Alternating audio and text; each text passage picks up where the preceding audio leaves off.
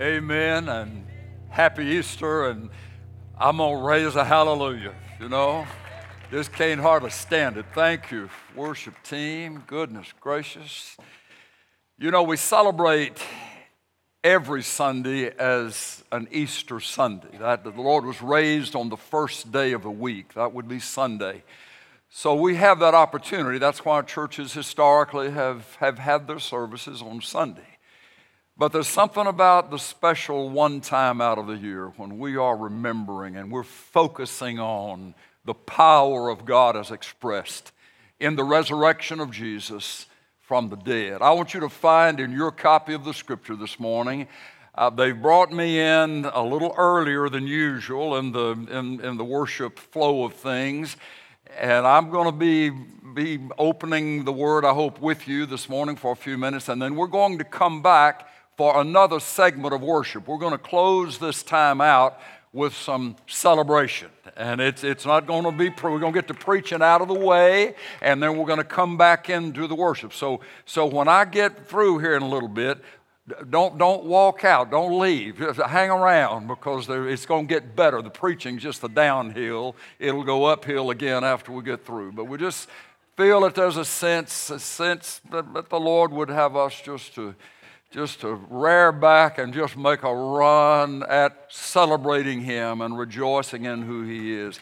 Talking about the power of God, the power of God this morning. Look at what Paul says in Romans chapter 1 and verse 16. Many of you can probably quote this just from your own heart and your own testimony. Here's what Paul says For I am not ashamed of the gospel, for it is the what?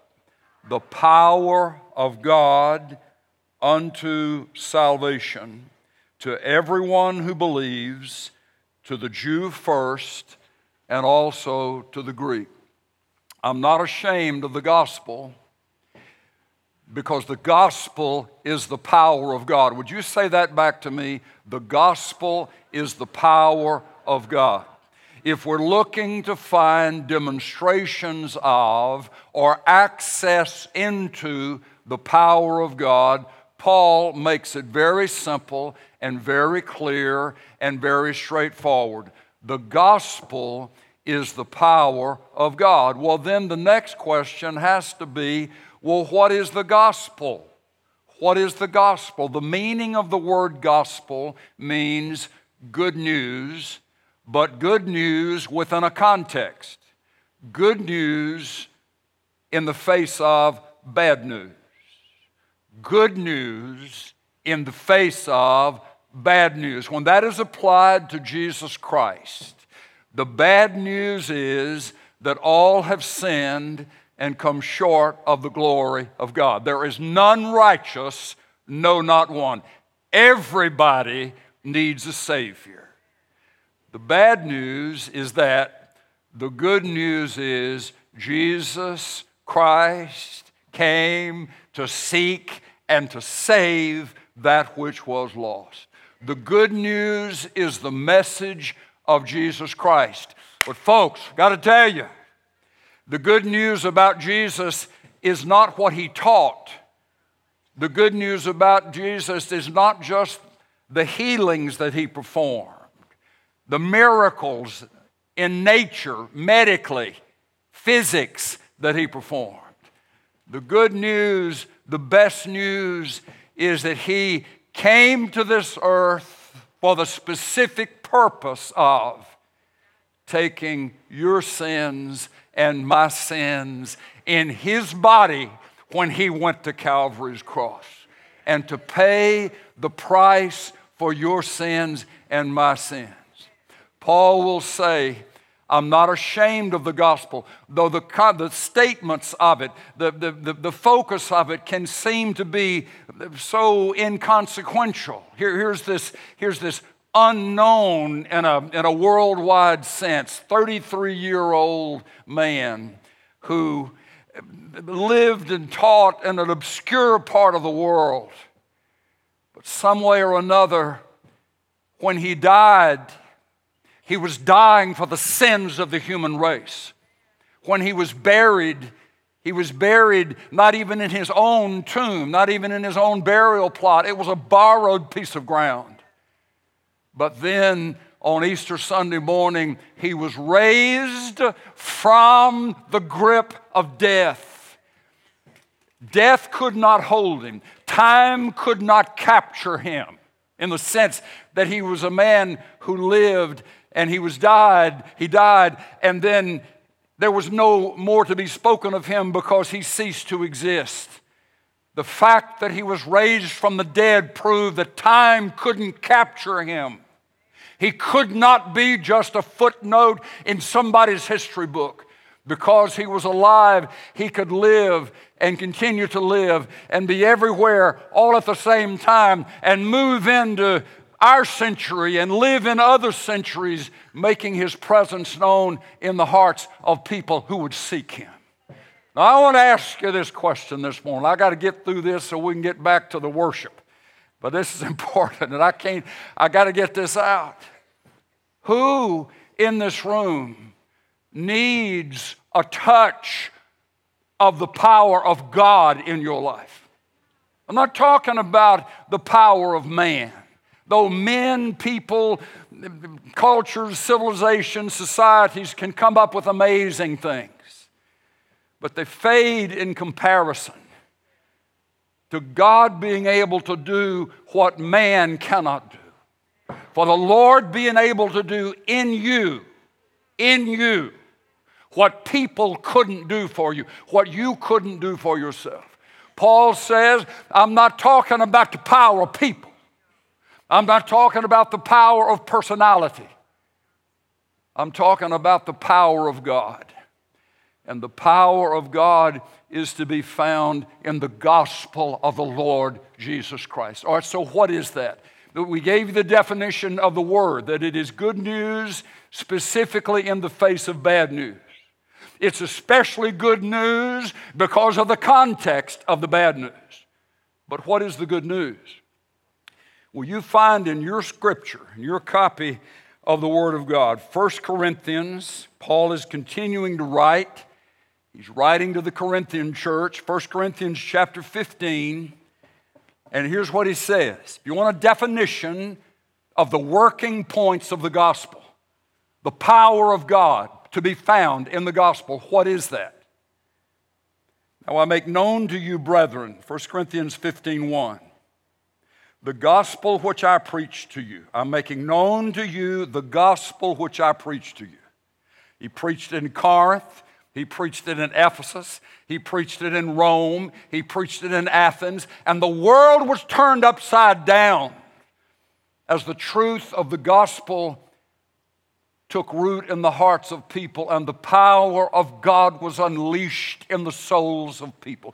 Do you need the power of God to be unleashed in your soul today? Yes, we do. I make known to you the gospel which I preach to you, which also you received, and this gospel in which you stand, by which also you are saved. You're saved by this gospel. Saved from what? Saved from the devil's clutches. Saved from the consequences of sin. Saved from an eternity away from God in a place called hell. Hell is the perfect vacuum of the goodness of God. Heaven is the perfect vacuum of the presence of Satan. Which place do you want to go? Which, which direction do you want your life to take so that when the end of days comes for you, you will end up at the place where you have decided down here?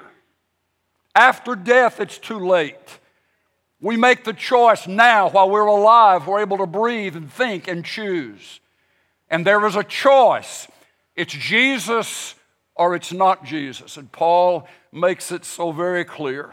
The power of God to save, to deliver, to forgive, to set free is found in this person of Jesus Christ. And so he says in verse 3 For I delivered to you as of first importance. This is not on down the list.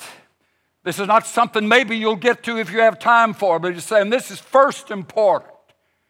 Christians, ones who would say, We know the Lord, these truths are to be of first importance. Which, that which I also received, and it was this that Christ, principle number one, that Christ died for our sins according to the Scriptures, and that he was buried, and that he was raised again on the third day according to the Scriptures and that he appeared, appeared alive from the grave. He appeared to Cephas or Simon Peter, then to the twelve. After that, he appeared to more than 500 persons at one time, most of whom remain until now, but some have fallen asleep. Some have already gone to heaven. Then he appeared to James, then to all the apostles, and last of all, as it were, to one untimely born, he, he appeared to me also, for I am the least of the apostles who am not fit to be called an apostle because I persecuted the church of God. But by, you know, we ought to just stand up in the pews and shout with Paul this next line. But by the grace of God, I am what I am. A persecutor of the church, unworthy to be numbered among the apostles. But he says, But by the grace of God, I am what I am. And his grace toward me did not prove in vain, but I labored even more than all of them, yet not I, but the grace of God with me. I delivered to you as of first importance that which also I received. If somebody asks you, What is the gospel? Somebody asks you, How do you get from Bexar County to heaven? If somebody asks you, What is it that you need to believe about Jesus that's so important? Three things. Number one, Jesus Christ died for our sins according to the scriptures. Number two, he was buried. He was buried as a dead man. He was buried. The wages of sin is death. Jesus completely died in a natural sense. That's important because what that's tied to is the law of God being satisfied. The wages of sin is death, but the free gift of God is eternal life through Jesus Christ our Lord. If Jesus had not completely died, then he would not have been able to completely pay the price for your sins and mine. The wages of sin is death. He was crucified according to the scriptures. He was buried, but then he was raised again on the third day according to the scriptures. Why is that so important? It is incredibly, indescribably important because Paul will say in Romans, Romans chapter 3, that it, it, he, was, he, was, he was given up for our transgressions. He was, he was given to death for our transgressions, but he was raised because of our justification. Now, that's a long word, but what does it mean? It means that God saw, the Father saw in what the Son had done, that his sacrifice was complete enough, it was thorough enough, it was strong enough to satisfy the law of God. And as a result of that, that God's wrath being satisfied against our sin Instead of us having to pay the price with our own lives and our death, Jesus took our place. And as a result of that complete satisfying of what we would be guilty of in the face of God, the Father looked at that dead body and said, as the, as the song that used to be sung around here, Arise, my love. Arise, my love. Death no longer has its hold on you. Jesus Christ satisfied the demand of the law against us when he took in his body our sins, as Peter would say, and went to the cross. Now, folks, here, here's this. I don't mean for this to sound overly simplistic, but just stay with me for a minute. John chapter 1, verse 12 says, But to as many as received him, as received what Jesus did for them, to these he gave the right to be called the children of God. That means that your mother can't choose Jesus for you. That your family line, though they were born in a baptistry, is not enough for the power of God to save you, to save me, to be conveyed. It is that you must choose. You must choose Jesus. That Jesus died on the cross for your sins, that he was buried, and that he was raised again on the third day because the Father was satisfied with what Jesus did to and with your sins.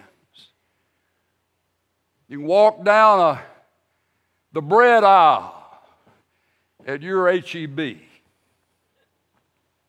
And I'm telling you, they got all kinds of types of bread.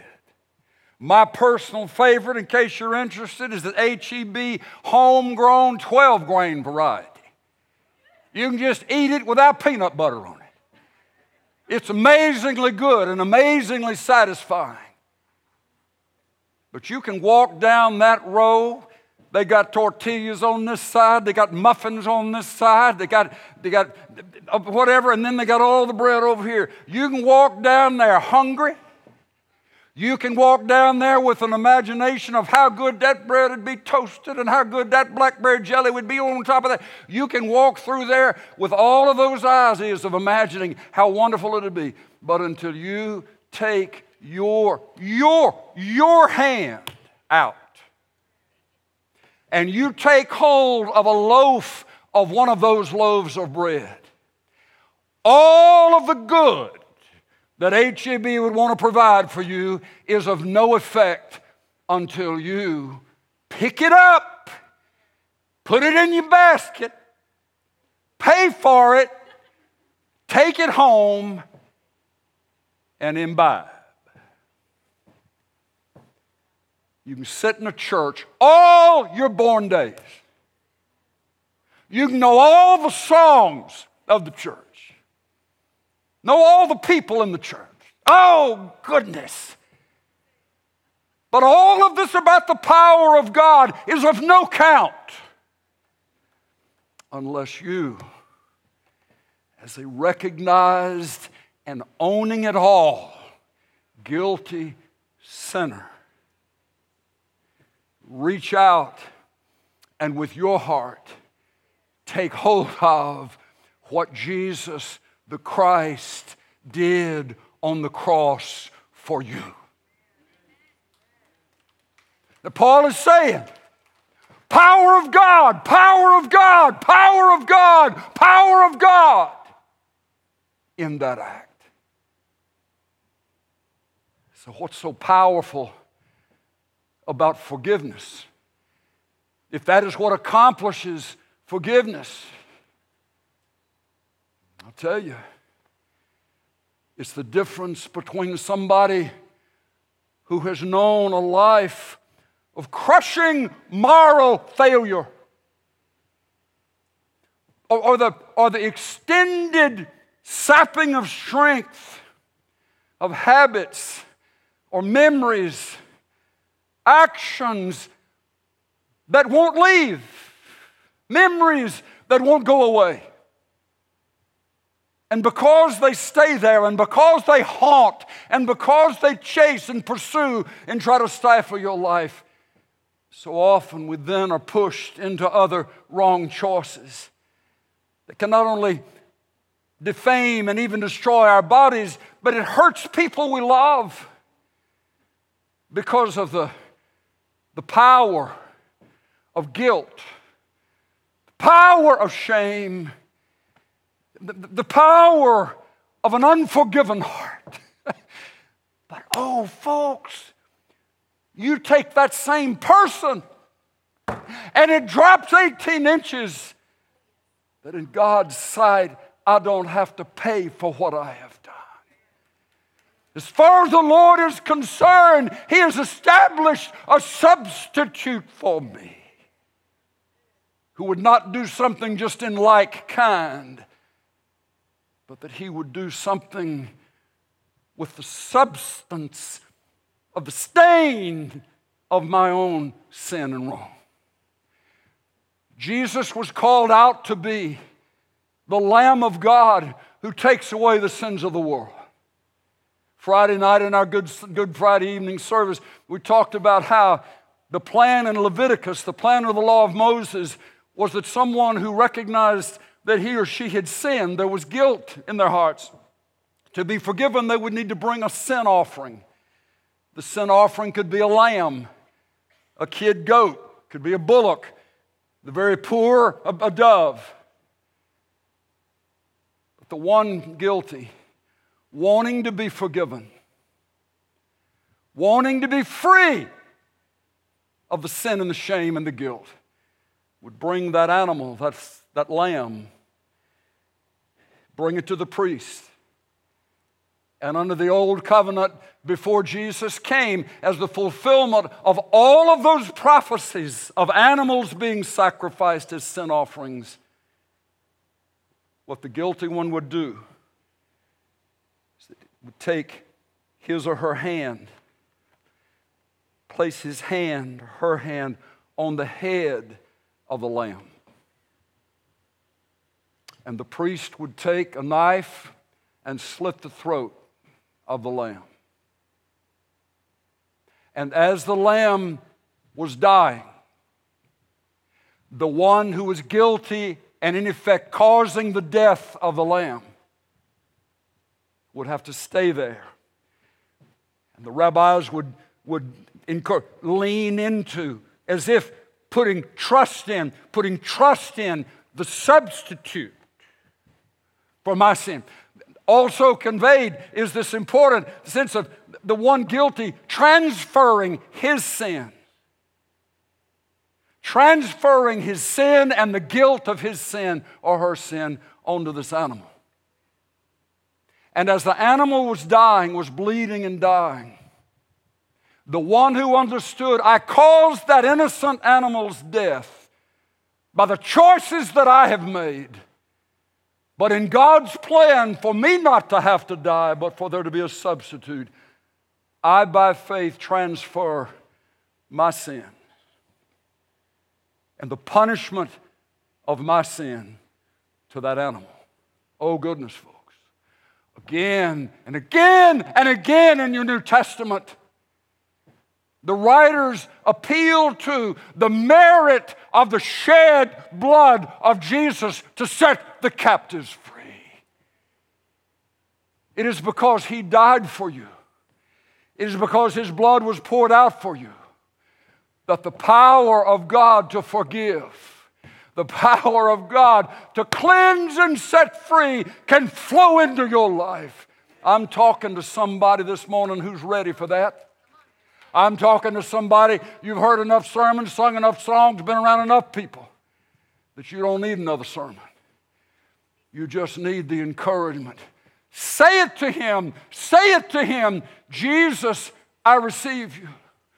Jesus Christ, I receive your death for me as my forgiveness for sin. Jesus, I believe that you died for my sins. You paid the price with your life. And Jesus, the best I can, I believe that you were raised from the dead. I believe, I believe that time couldn't hold you, that Satan couldn't hold you, that sin couldn't hold you. Oh, goodness, folks, listen. Because what happens then is he's alive. You've trusted him as Savior as your Savior, saving you from what? From the death that your sins require to be paid. The wages of sin is death. We live in a culture, well, it's not this bad. It's not that bad. We change the standards in the scripture to be as if they're nothing. They are not nothing, they are everything. We won't be answering to a Supreme Court down here. We won't be answering to the culturally elite. We'll answer to Him. He is the same and He changes not. But as he changes not, neither does his mercy change. So, where we're guilty, where we have failed him, but we come to Jesus and his death on the cross, and we receive by faith what Jesus did for me. There is a transferring of the forgiveness in the heart of God into me through faith in what Jesus has done. And then there also comes to be folks. As Jesus spoke to Nicodemus, that religious leader, there's only one thing wrong with you, Nicodemus. you just need to be born again. Born all over again. The power of God to take a 50 year old man or a 35 year old woman or an 85 year old senior adult and cause that one from the inside out to be born all over again. You say, well, what's the significance of that? Here it is. He changes your want to. The new life in Christ has the power to change the desires, the want tos. I call it want tos. Our problem is not that we don't know what to do, it's just that we don't want to do it. But what happens when, in the thoroughness of God's love for you and His passion to bring you close to Himself and keep you in fellowship with Him, He knows He's got to do that work of retooling our want to. So that it used to be that you didn't see how you could live without that or without this or without some other thing. You come to Christ, you give Him your sin, we give Him our guilt. He's the Savior. That's what He does. He says we're all sinners. And He calls us into Himself. We transfer to Him our sin.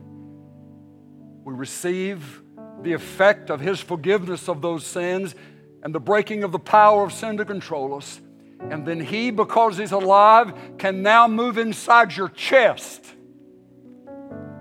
off the cross out of the tomb, alive and moving into people's hearts, souls. I call it your chest.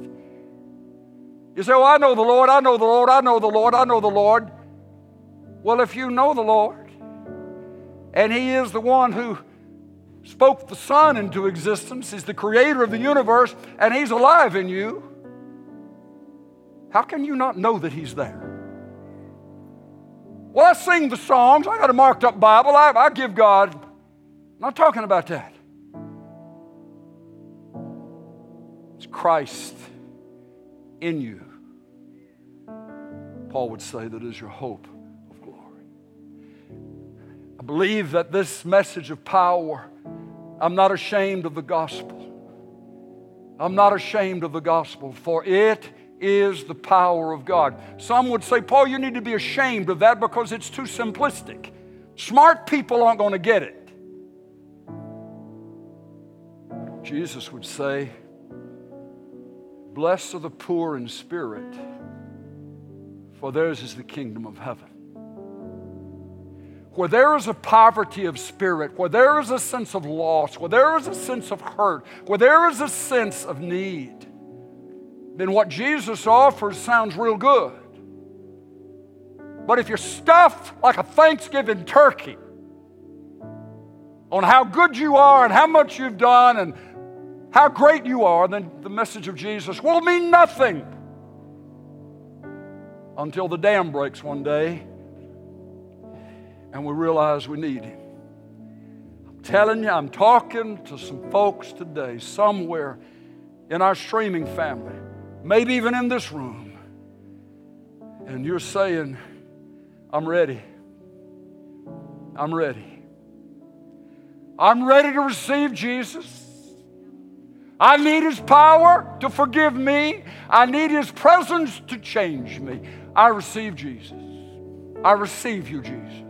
You're not going to get it by way of a preacher. You're not going to get it by way of joining a church. You get it by way of going straight to Him wherever you are today. And we're going to do something that we hadn't done in a while, but I feel like we're supposed to this morning. We're going to have just an old fashioned, old school altar call. If you're in this room this morning and there's a great big yes in your heart, that's what I need. I need the power of Jesus and the mercy of Jesus alive in my heart. I'm going to ask you to get up from wherever you're seated. Come by yourself or come with the person who brought you, doesn't matter. Prayer partners, I want you to get up right now, prayer partners, and come this way and take your places. And as you folks come, and what you're saying is, I need him. I want Jesus in my life now. I'm not walking down that bread aisle one more time without taking the bread of life. I'm not leaving here without the bread of life. Then you come down here. We'll pray with you. We're not the conveyors of salvation, but we can agree with you in the approach to the one who will give that sense of forgiveness and freedom and life. Okay? Now, the second group I want to ask to come so that we can pray with you. It's those of you who, as you have heard this this morning, your heart is going out to ones you know and love who need the power of God to save them, to change them. There's not really anything more that you can say you feel like you love them. But I want you to go on record. Join me in going on record today with the ones you love to come down here and to pray for them. But we don't have to know their names, you know their names, but that we would speak, we would call out, Lord, visit them. Visit them with your power, visit them with your mercy, visit them with your love. Lord, I don't want to go to heaven without them. Heaven would be an empty place in a sense if these I love are not there too. But there's only one way from Bexar County to glory, and it's just as we've talked about power of God in the gospel of the Lord Jesus Christ. Lord, I ask you to do now in the hearts of your people and those who are listening, whatever you want to do. I pray for the ones watching and part of our streaming family that they'll just say it out loud. I receive you, Jesus. I receive you, Jesus. I receive you, Jesus. You died on the cross for me. You were buried. I'm believing that you were raised on the third day and you're coming to live inside me. Confess Him, declare it, speak the gospel, and the power of God is activated. Would you stand with me, those of you who are here in the room, and just start making your way? Either you're ready to say, and you have said it, but you're speaking it going on record on a day. You look on your, this is when I did it, Lord. If never before, I'm confessing you as my Savior and my Lord. We want to agree with you and rejoice with you in that but also carry in your heart the burdens of the ones that you know and care about and love right now who don't know Him. And if they died today, heaven would not be their home. The Lord is not willing that any should perish, but that all should come to repentance. You, you can't make the judgment. They're too far gone. They're too lost. It's too bad. It's too awful. Too many stories of the Lord rescuing ones that the world may have given up on, but in his heart, he hadn't. Carry them. Let's come forward. Let's make it this Easter Sunday. When we're driving a stake down, Lord, I'm asking you to save my son. I'm asking you to save my daughter. I'm asking you to save this one I. Now, as we are engaged in this, and you're obeying the prompting of the Lord in your heart. We'll be here for just a couple of moments. But you don't need to leave after this. There's another whole segment of wonderful worship that ties in with what this preacher's been hollering about for these minutes. We're celebrating the greatness of his goodness and his power to change a heart and keep a heart changed. We want to leave here celebrating. So you do now as the Lord is leading you to do. Come and let us pray with you. And then stay in your place as we continue the worship. Do as He directs. God bless you.